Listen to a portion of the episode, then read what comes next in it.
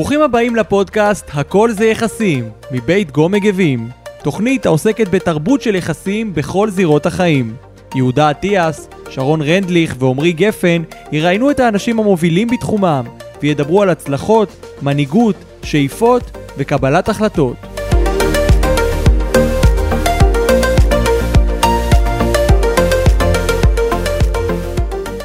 היי בני.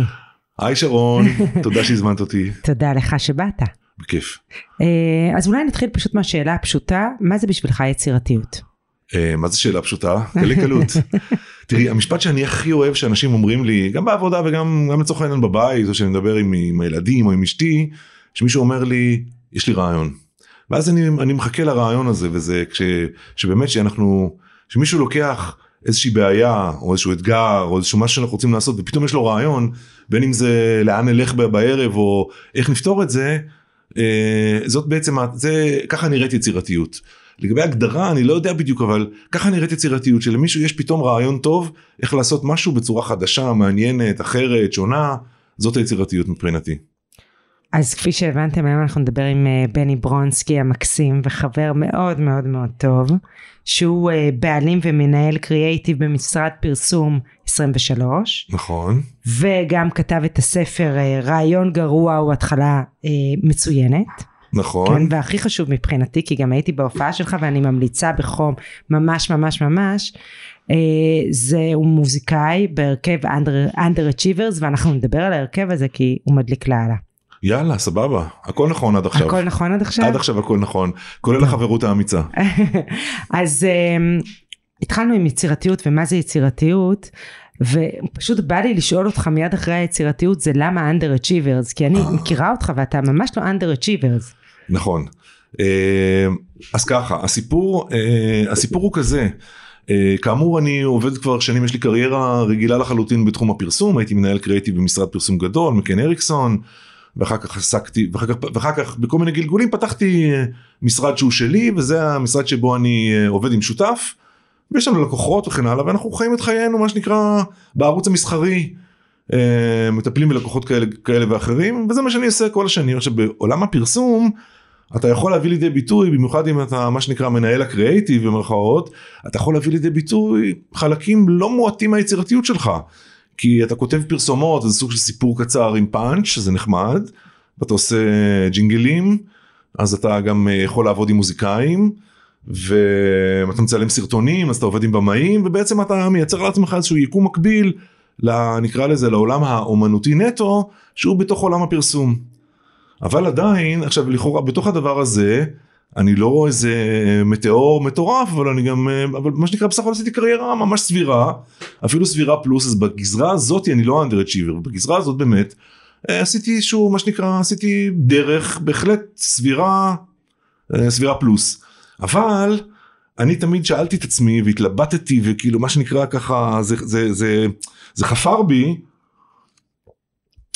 האם הצלחתי למצות את היכולות שלי, ואת הפוטנציאל שלי, ואת מה שיש לי להגיד לעולם בתחום האמנותי נטו, כלומר לא להיות רק חרב להזכיר בידי תאגידים, מה שאנחנו קוראים להם תאגידי הרשע, אלא גם לעשות משהו שהוא נטו אמנות, ובתחום הזה אני הרגשתי שכאילו אני עשיתי איזשהו ויתור, או שאני כאילו ויתרתי לעצמי, ובמקום להיות, סליחה על הביטוי, אומן, הלכתי למקום הקל יותר, שזה נקרא לזה בן אדם שמתפרנס מהיכולות האמנותיות שלו, אבל אין את זה לא אותו דבר, אתה לא מעמיד אתה לא עושה חרקירי על הבמה ומראה לקהל את הקישקס, אתה עובד בשביל מישהו אחר, הציבור בכלל לא יודע מי אתה, ובכל שהם ישירו את שיר היופלה, אבל הם לא יודעים שאתה כתבת אותו, או שאתה עזרת בהלחנתו, או שאתה הבאת את הרעיון הנהדר לסרט, הם לא יודעים, ובאומנות יש משהו אחר, והסיפור הוא איך הגעתי להרכב הזה של Underachievers, אני עובד במשך מה שנקרא on and off בשנים האחרונות, ובכלל,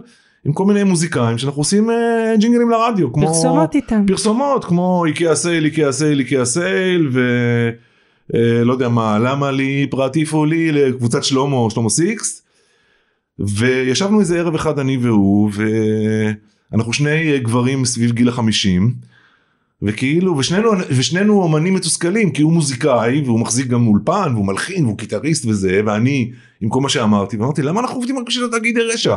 למה אנחנו לא עושים איזה משהו בשביל עצמנו? איזה מין כזה, אתה יודע, יושבים שני אנשים כאלה, שיושבים בעשר בלילה, ומלחינים איזה ג'ינגל לקבוצת שלומו, ואתה אומר לעצמך, איפה אנחנו בסיפור הזה? ואז אמרתי לו, זאת אומרת, מה, כאילו מדברים, מה אתה מציע? ואז אמרתי לו, תקשיב, האמת שיש לי טקסטים. מדי פעם ככה שעולה לי איזה רעיון, הייתי כותב את הטקסט. כותב אותו אפילו בטלפון, לא מתיישב בלילה וכותב, הייתי כותב. לא מיוסר. לא מיוסר, בטלפון. יש לי פתאום איזה רעיון, לא יודע מה, אז אני יושב ככה, לא רואים, אבל יושב כזה שרוח מול הטלוויזיה על הכורסה, ובזמן הפרסומות, מעניין, בזמן הפרסומות, לא מסתכל על הפרסומות, כותב איזה תובנה בחרוזים, איזה שיר כזה, spoken word כזה, על whatever, מה שזה לא יהיה, כתבנו כל מיני, הבאתי לו את זה, הוא אמר לי, טוב, תשאיר את זה פה ונראה מה נעשה, ואז הוא כתב את זה, ואז הוא לקח את זה, והלחין, הכניס מתחת קצב, מוזיקה ו-whatever, והוסיף לזה גם פזמון, ואמרנו, וואלה, זה עובד אחר הזה, ועשינו עוד אחד ועוד אחד, התחלנו להשמיע, קיבלנו ביקורות לא רעות מככה, מהחברים, השכנים, האישה, הילדים, אמרו וואלה, זה... יש פה משהו. יש פה משהו, ובסופו של דבר הוצאנו אלבום שלם, העלינו אותו לכל לספוטיפיי ולאפל מיוזיק וזה, Underachievers Music, ועשינו גם הופעה, עכשיו בגלל שהוא מוזיקאי אמיתי, זאת אומרת, חוץ מאשר שהוא ג'ינגליסט, הוא היה מוזיקאי מקצועי בהופעות, הוא מנגן עם ירדן הארזי, מנגן עם...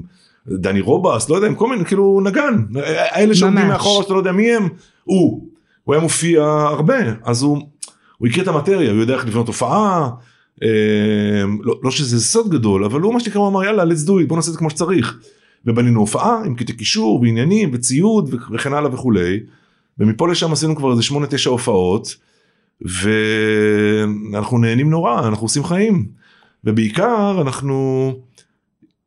הפורמט המיוחד שלנו שזה הרבה דיבורים ומוזיקה ולא רק שירים, אז הרבה אנשים, אחד הדברים שאנשים אומרים, הם אומרים אתה ממש מכריח אותנו להקשיב למילים, שזה נורא נחמד, כי רוב המילים, אתה יודע, אני זוכר את עצמי אפילו בתור ילד, אני שומע מוזיקה, שירים שעד היום, אני לא יודע בדיוק מה הם אומרים שם.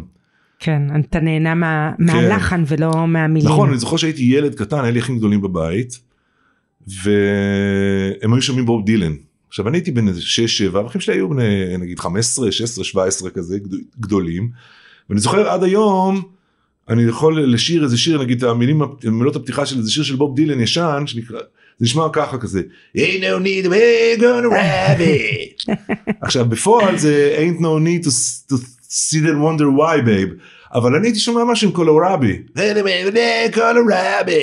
לא ידעתי מה הוא אומר שם, אבל עדיין עד היום אני אוהב את השיר. אז פה אנשים איכשהו מוצאים את עצמם שאנחנו מכריחים אותם בגלל הפורמט להקשיב למילים, ווואלה, ממרומי גיל 50 יש לנו גם משהו להגיד.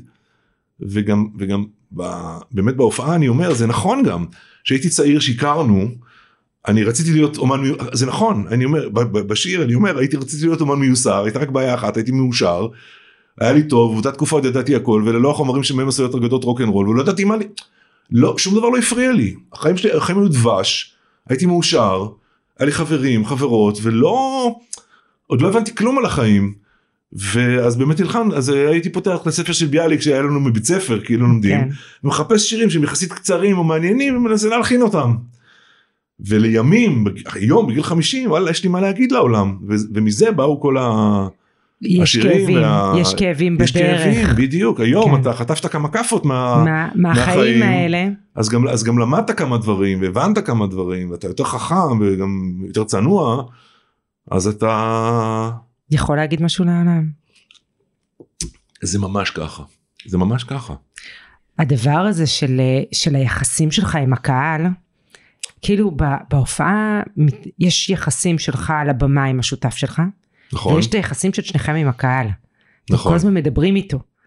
וזה מטורף, כי הקהל יושב בחושך, הוא לא באור. ועדיין, יש הרגשה שאתם ממש מרגישים אותו, נוגעים בו. כן. זה מאוד מעניין היחסים האלה, אני אספר לך איזה סוד.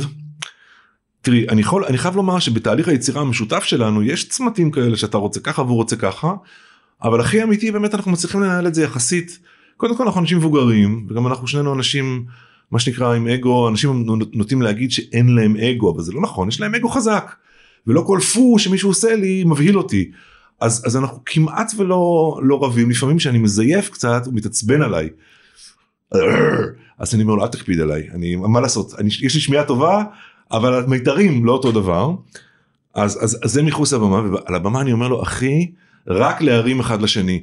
אנשים, עכשיו לפעמים יש משהו rewarding בזה שאתה עוקץ אותו והוא עוקץ אותך והקהל צוחק, אבל אני אומר לו זה לא טוב.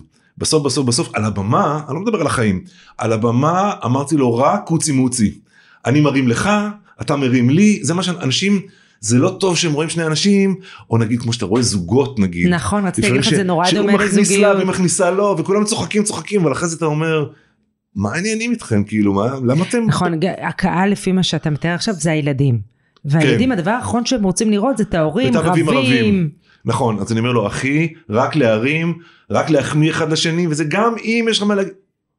אחר כך. זה לא שאנחנו מחוץ לבמה, אגב, מי שמכיר קצת ורוצה לראות, אתה יכול לראות שנגיד פול סיימון וגרפונקל, שהם נקרא לזה איזשהו רול מודל בשבילנו, הם לא היו מפסיקים לריב, ולא מפסיקים להקוץ אחד את השני, גם ברעיונות משותפים, וגם על הבמה, וזה ממש מבאס היה לראות את זה, ולכן אמרתי לו, אחי תקשיב, אנחנו נעשה את זה אחרת. אנחנו נעשה את זה אחרת, קוצי מוצי. למזלנו גם מחוץ לבמה, אנחנו בסך הכל בסדר, אנחנו לא קוצי מוצי, אבל אנחנו זה אנשים מבוגרים, גם הוא איש של הלחנים, ואני איש של המילים, למרות שאנחנו עושים אחד שני. יש תפקיד לכל אחד. יש תפקיד לכל אחד. שזה גם עוזר במערכת יחסים. נכון. שלא יושבים על אותם משפטים. יש אחריות, שמדי פעם הוא מציע, ואני מציע, עכשיו, סתם אני אספר לך משהו מצחיק, כשאני כותב את הטקסט, אז אני כותב טקסט שהוא יחידה אחת, ויוסי, השותף שלי, יוסי רון, אז הוא כבר מההתחלה הוא אמר לי, תקשיב, צריך פזמון מושר, אני לא עלה בדעתי בכלל, הוא אומר, צריך פזמון מושר באמצע, עכשיו בגלל שלא כתבתי את זה, כי אני כותב איזה מסה כזאת, איזה מקמה כזאת שהיא יחידה אחת, ואין, אז הוא היה ממציא איזשהם מילים שהם סוג של פלייס הולדר, ואז אחרי שהוא היה מביא את זה וזה, אני הייתי יושב יחד איתו, הייתי כותב מילים שמתאימות ללחן שהוא הביא, ועכשיו אנחנו עובדים על איזה שיר חדש, המילים הם שטויות מוחלטות, זה נורא מצחיק. נגיד עכשיו יש לו איזה, השיר הוא בכלל, אנחנו עוד לא בטוחים על מה זה יהיה, אולי על איזה שיר שכנראה יקרא סתם, או על סתמיות, או על החיים שהם סתם, או על אנשים שעושים לפעמים, אתה עושה דברים סתם, למה אתה סתם לא הולך לפה, מאכיל את הג'ירפות ונותן להם גם את העטיפה, סתם, כן, אידיוט, לא משנה. והוא הביא את הפלייסהולדר שלו, זה הולך משהו כזה, Never find American woman, can't you see the look is so far, never find American woman, to love someone, עכשיו זה שטויות מוחלטות, אין משמעות, אבל הוא Never find American woman, אז אמרתי לו, תקשיב, אנחנו נשאיר את השטויות האלה, את הסתם, כסתם, אנחנו נשאיר את השטויות כסתם, אם אנחנו כותבים פה שיר על סתם, אז גם המילים של הפזמון לא יהיו על זה שאנחנו כותבים מילים סתם, הם יהיו לחלוטין מילים שהם סתם, וזה מה שאנחנו עובדים עליו, זה החלוקה, המילים והלחן. אבל גם על היכולת לתת מקום אחד לשני, ולקבל גם בתחום שלך, לפעמים פשוט את הדברים שהוא מביא, גם אם הם סתם. נכון, ואני, בוא נגיד ככה, אני לא יודע, אני בסך הכל בן אדם נוח באופן כללי, את יכולה להעיד. אני יודע. אולי זה הזמן להגיד שאנחנו מכירים מגיל 14 בערך? משהו כזה, כן. ונהיינו חברים מאוד מאוד טובים בגיל 16-17. נעלמנו אחד לשני, זה אז כמה עשרות שנים, וחזרנו כאילו כלום. נכון, ממש כאילו כלום. אז איפה היינו? לתת מקום. אז אני אומר, אני בסך הכל בחור נוח, אבל אין כל ספק שגם שאתה קצת יותר מבוגר ועברת כמה דברים, אז אתה מבין שלא כל דבר צריך להרג עליו, ולא כל דבר הוא זה. להתווכח עליו. כן, ולהגיד אני, והאגו עם השנים הוא גם קטן וגם מתחזק, לא כל דבר מאיים עליך. הוא תופס את המקום הנכון לו. ממש ככה, בדיוק. הוא פחות מנהל אותנו, אנחנו יותר מנהלים אותו. נכון, זה בדיוק ההגדרה. כן, אבל רגע, אם אני חוזרת ליצירתיות... כי המילים שלך הן מדהימות, אני חייבת באיזשהו שלב שאתה תיתן פה איזה מונולוג, כי הוא מטורף, מונולוג של אחד השירים, אבל המילים הן מטורפות, איך אתה מגיע לזה? זאת אומרת, מה התהליך היצירתי שלך? אוקיי, יפה. זה מתחיל ברעיון. זאת אומרת, אני לא מתחיל, נגיד, נקרא לזה בזרם תודעה לגמרי, זאת אומרת מה שנקרא לשפוך על הכתב, לא. אני קודם כל מבין מה אני רוצה להגיד. למשל, בשיר שאת מכירה, את Trackful of Sadness, כל הרעיון אומר שיש, כל מה שקורה לך, זה לא בהכרח טוב או רע, אלא רק מה שקרה, וגם דברים רעים שקורים לך, לאורך זמן, אתה מגלה שהם דווקא היה בהם הרבה מאוד אלמנטים טובים, ושהם בנו אותך, ושהם חיזקו אותך, ושהם הפכו אותך ליותר צנוע, וכן הלאה. וזה הרעיון, זה מה שנקרא הרעיון המכונן. הרעיון המכונן, הרעיון המסדר, הרעיון המכונן, הרעיון המסדר של השיר הזה. ועל זה הוא מדבר, ואז אני מתחיל, אני מספר קודם כל, איך למדתי את זה בכלל מהפסיכיאטר שלי. אני מספר עליו איזה שתי מילים, אני מספר את זה. ואז אני מספר, ואז אני רוצה להגיד שבזכות דברים במרכאות רעים או קשים שקרו לי, אני יכול לכתוב היום דברים עם תובנות יותר עמוקות מאשר פעם. ואז אני מספר איך בכלל שהייתי ילד או שהייתי נער ורציתי להיות אומן מיוסר, אבל לא היה לי על מה לכתוב. אז אני מספר את הסיפור הקטן הזה ומה עשיתי, כתבתי שירים של ביאליק. ואז אתה מספר על זה שאם בכל זאת קורה לך משהו רע, זה לוקח אותך למעמקים ולתאומות, ואתה מגיע באמת למקומות חרה.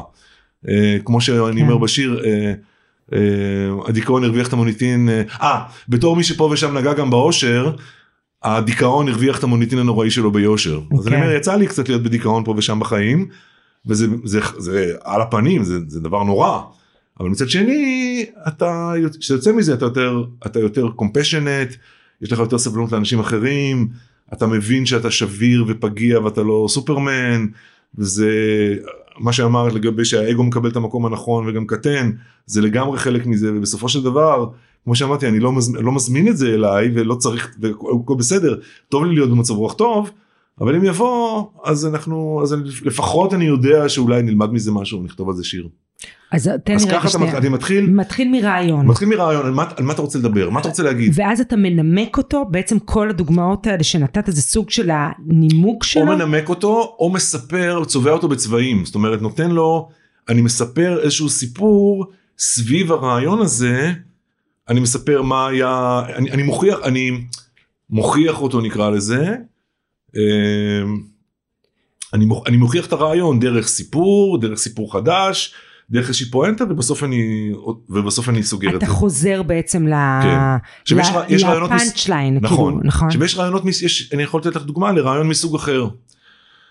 יש שיר שנקרא רעל, ובשיר הזה, אני, כמו שאמרתי, ישבתי שרוח על הספה, אמרתי לעצמי, פתאום הייתה לי איזה מין תובנה כזאת, היה לי רעיון, שאומר בעצם שלפעמים הגעגוע שאנשים חשים כלפי סיגריות, שהם מעשנים, הם יודעים שזה לא טוב, הם יודעים שזה מסריח, הם יודעים הכל, אבל לפעמים בנסיבות מסוימות אתה נורא רוצה סיגריה, ואמרתי, ואני לא ממליץ על זה בכלל, וממש לא, זה לא הנקודה, זה כמו מערכת יחסים רעילה עם בן זוג או בת זוג שיש לך, שאתה יודע שזה לא טוב לך, ואתה יודע שאתם לא עושים טוב אחד לשני, וכדאי להיפרד, וזה רק נזק, וזה רק צרות, וזה רק כאבי לב, וזה רק באסה, ובכל זאת ברגעים מסוימים של באסה, אתה חוזר, אתה הולך לשם, ואתה דופק לבדלת בשתיים בלילה,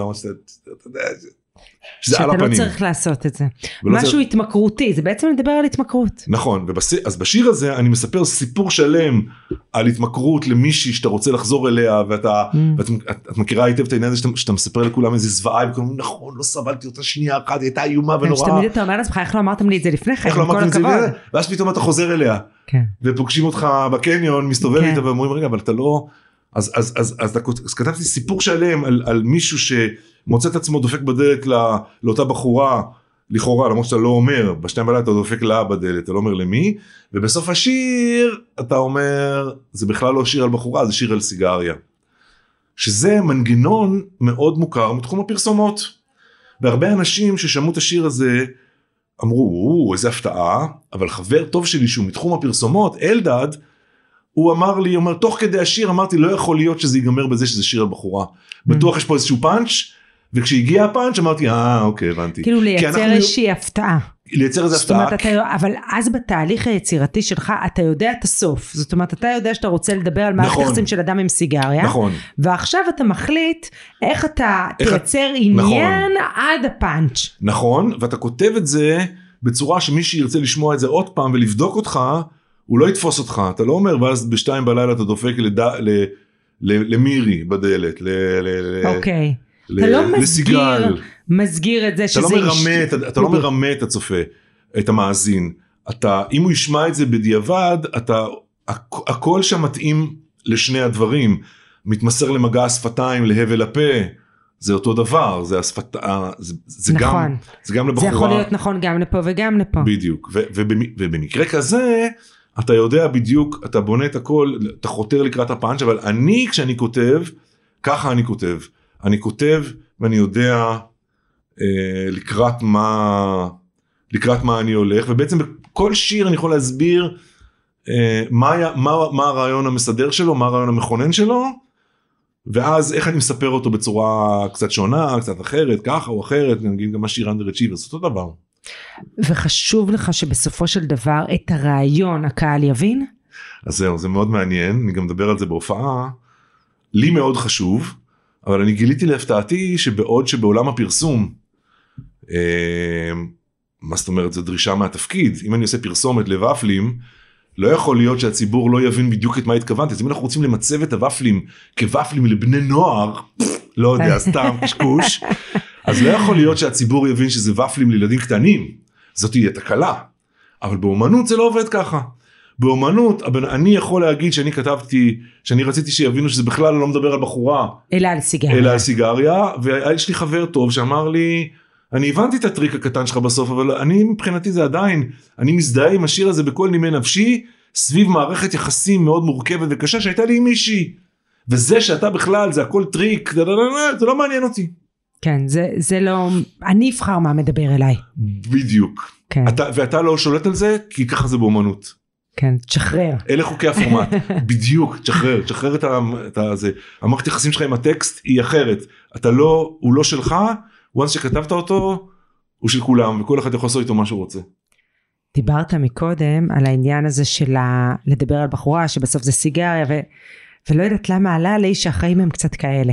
זאת אומרת, המון דברים בחיים אנחנו עושים עם המון פשן בהתחלה, ואנחנו מגנים שהם בעצם משהו אחר, קריירות, זוגיות, חברויות, כמעט כל החיים שלנו הם קצת נראים ככה, זאת אומרת, יש איזושהי פנטזיה על איך הדברים יראו, ויש את מה שאנחנו מגלים מעבר לפינה.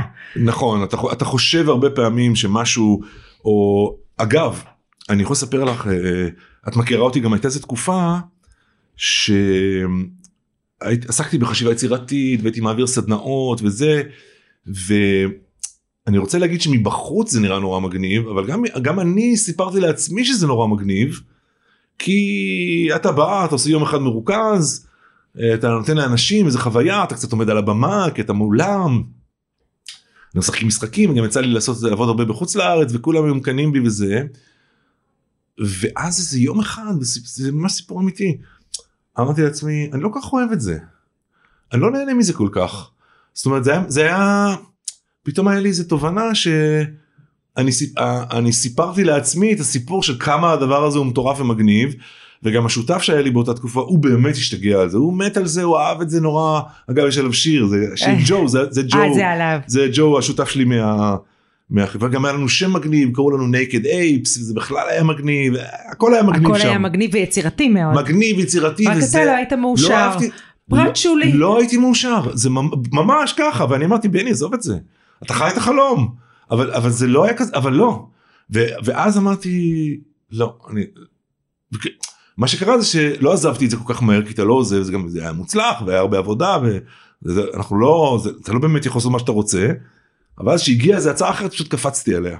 על ההצעה. קפצתי מהעגלה של Naked Apes, לעגלה אחרת, ואמרתי תודה רבה, וזהו, ולא הבאתי אחורה, וזה מבאס קצת, כי באמת היה הכל, זה כמו איזו זוגיות עם מישהי שהיא מדהימה, שאתה לא כך אוהב אותה. נכון, יש הכל, אבל אין כלום בעצם. אבל כאילו, אבל אם אתה לא, אם אין אהבה, או אני לא יודע מה, whatever, אם אין, לא יודע מה זה אהבה, אבל אם אין את הפקטור הזה שטוב לך ואתה מאושר וזה עושה לך טוב, אז אתה יכול להיות, זה בדיוק, זה מין כלוב של זהב, זה בדיוק מה שהיה לי שם, זה היה כלוב של זהב. אני רק אגיד בסוגריים, שכמובן אנחנו לא מדברים פה על להיות מאושר כל הזמן, אבל לקום למשהו שאתה הגדרת לעצמך, שהוא נורא כיפי בחוסר חשק, זה לא הרעיון, זאת לא הפואנטה. נכון, נכון, זה כמו שאמרתי, בתור מי שפה ושם נגע גם באושר, אי אפשר לגעת בו כל הזמן, אבל אם אתה פה ושם על עצמך, להיות in the moment ולהגיד, אני נהנה עכשיו. נכון. אז יש בזה משהו, אז במיוחד אושר שקשור אליך, כי הרבה מנקודות האושר שלנו לא קשורות אלינו, קשורות לילדים, קשורות למיליון דברים אחרים, אז נקודת אושר שקשורה אלינו היא באמת נדירה. נכון, ואין הרבה, אז צריך מה שנקרא להתענג על זה וליהנות מזה ולהגיד, אני נהנה עכשיו, זה קשה, זה קשוח.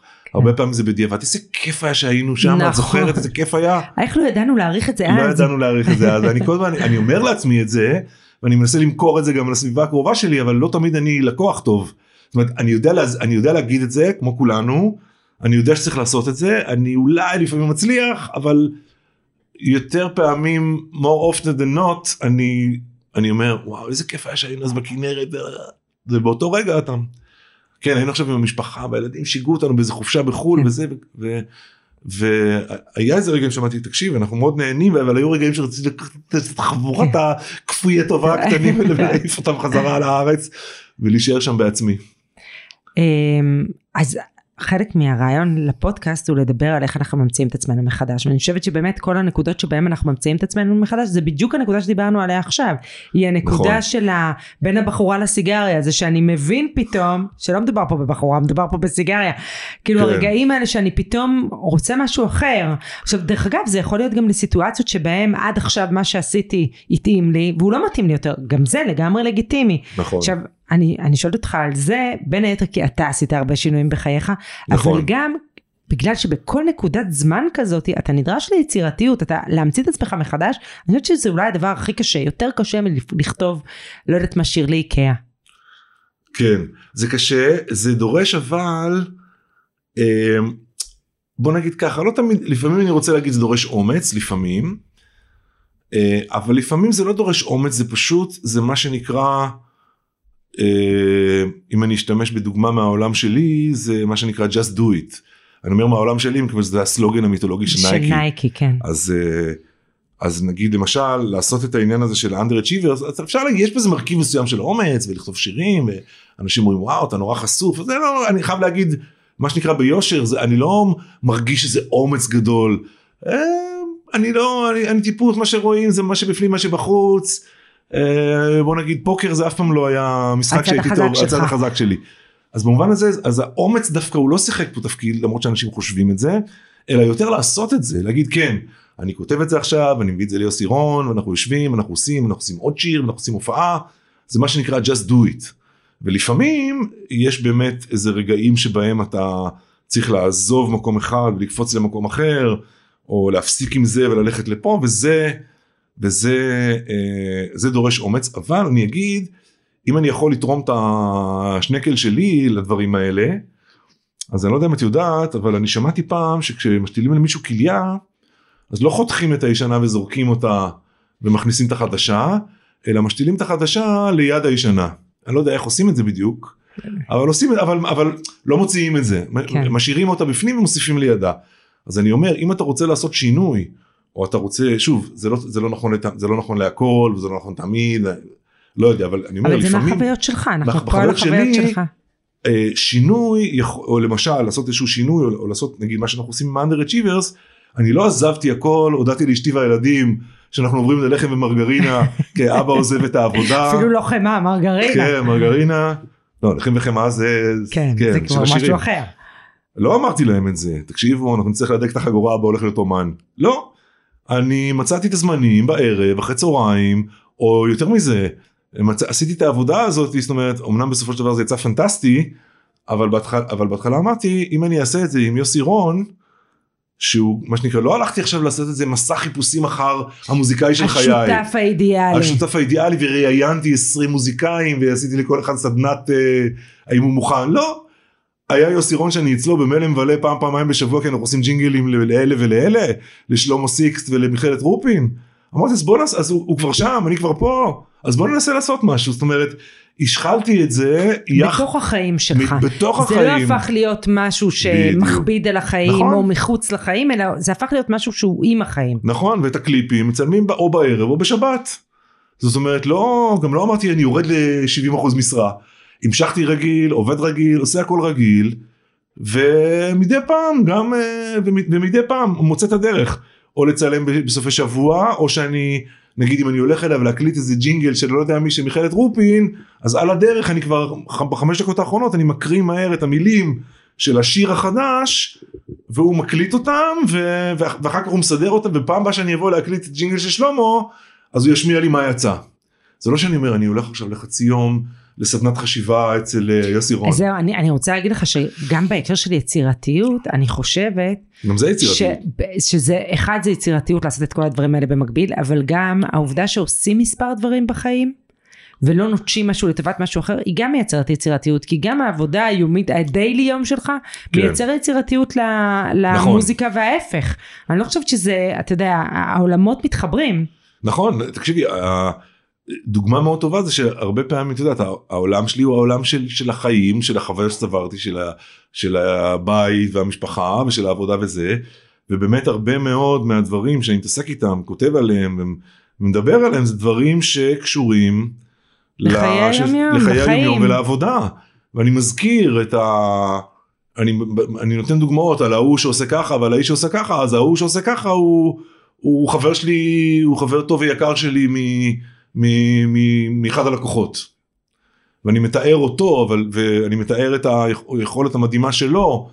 אני מספר שם על איזה מישהו ששופך את כולם מצחוק בישיבת הנהלה, אבל הוא לא ייגע בתהילה, כלומר הוא עשה את זה גם איזו החלטה כמו שאני עשיתי, לא לקחת את הכישרון ולהתאבד עליו ולהיות קטורזה, אלא לייצר קריירה נקרא לזה רגילה או זה, אבל הוא יכול היה להיות קטורזה. אז אני מזכיר אותו, בשיר, וזה חבר שלי מהביזנס. כן, אז זה המעגל של זה. אז אם רגע שנייה ממציאים, אתה בא להמציא את עצמך מחדש, אז אחד כן נדרש אומץ, אנחנו מסכימים לזה. נכון. כי תמיד מפחיד להיכשל, אז זה לא שזה לא נדרש. הדבר השני שאתה אומר, אתה מדבר מבחינתי על נחישות, על יכולת התמדה, על עבודה קשה, על... שזה לעשות את זה. כן, לא לוותר לעצמך. נכון. אתה מדבר גם על לא לזרוק את כל מה שידעת עד היום, כדי לעבור למשהו אחר.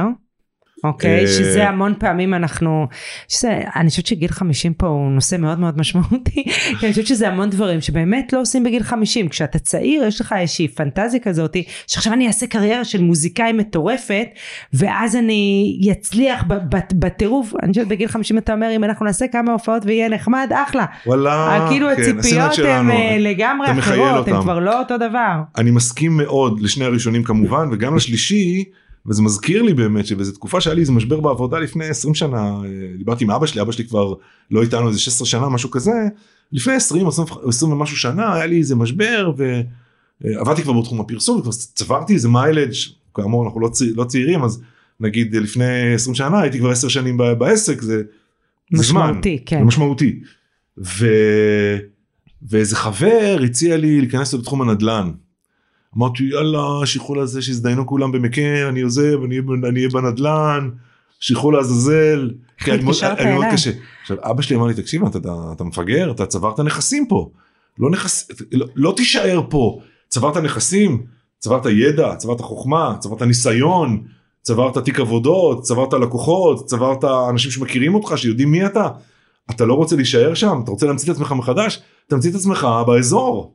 ואכן, המצאתי את עצמי מחדש, בתחום הזה של הסדנאות וההרצאות, שעל פיהם כתבתי בסופו של דבר גם את הספר, זאת אומרת, לא הלכתי עכשיו לפתוח קיוסק, או לפתוח מסעדה. אני יכולה להגיד לך עלינו, הלכתי ועשיתי משהו שהוא קשור. שהרבה פעמים שאנשים באים ללמוד פה אימון, או גישור, או NLP, לא משנה, אנחנו אומרים להם, אתם לא אמורים למחוק את כל מה שידעתם לפני כן, בדיוק ההפך, כל מה שידעתם לפני כן, יכול להיות חלק מהתהליך החדש שאתם עוברים, אז לטובת העניין גם חלק מהתהליך היצירתי. נכון. לא צריך להיות משהו שעכשיו שמים אותו בצד, מאפסנים אותו בבוידם, זה יכול להיות מעבר לזה. להפך, אתה חייב להשתמש בזה נקרא hidden assets. אני לא מדבר על זה שאני יודע לכתוב פרסומת, זה לא הידן, זה אסט, זה נכס שצברתי וניסיון שצברתי, ולפעמים זה יכול להיות הידן אסט, כלומר זה נכס שאתה לא מבין בכלל שיש לך אותו, כמו למשל, להשתמש ביכולות האלה, נגיד, בשביל ליצור טיעונים משכנעים. למשל, ממש השבוע פגשתי איזה חברה שעוסקת בתחום אחר לגמרי, בתחום האדריכלות. זה משרד אדריכלים גדול שביקשו את עזרתי באיזשהו עניין, והם רוצים, אם פעם אדריכל היה מקבל את העבודה ומנצח את המכרז על ידי זה שהוא היה מתכנן מאוד מאוד טוב את מה שצריך לתכנן, והיום מתפעלים מהתכנות שלו, היום הם מבינים שכמו בכל התחומים, אתה צריך לעשות פרזנטציה, לדפוק הופעה, למתג את זה, לקרוא לפרויקט באיזשהו שם מגניב, whatever.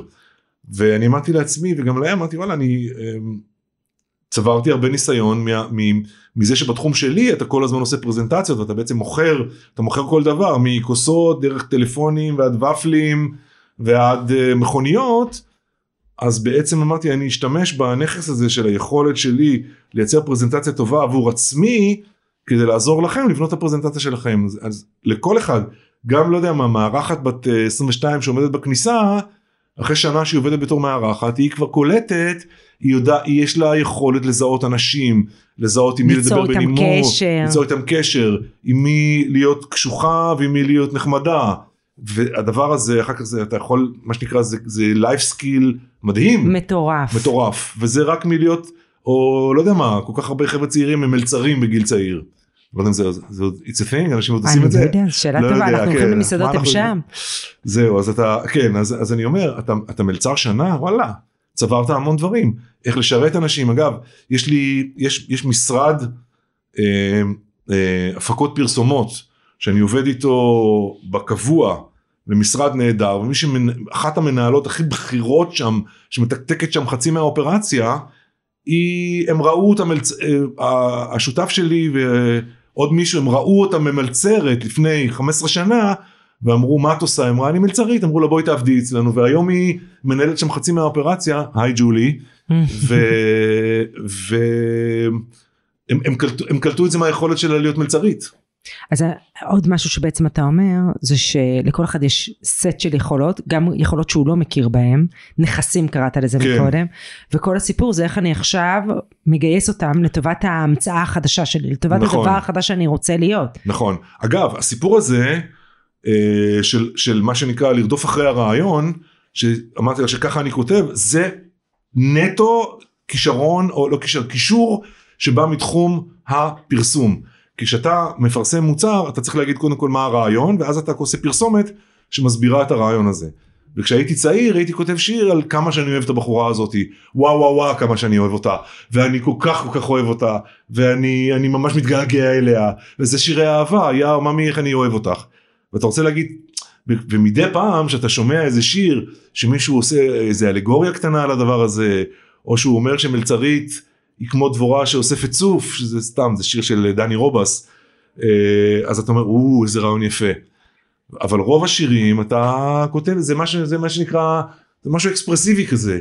אני מביע את האהבה שלי, את הזעם שלי. אין לו רעיון בסוף. אין רעיון, ואני אמרתי, אם אני הולך עכשיו לתוך ההרפתקה הזאת, אז בכל שיר ובכל דבר יש רעיון, חייב להיות. אז גם כשאתה ממציא את עצמך מחדש, צריכה להיות לזה מטרה.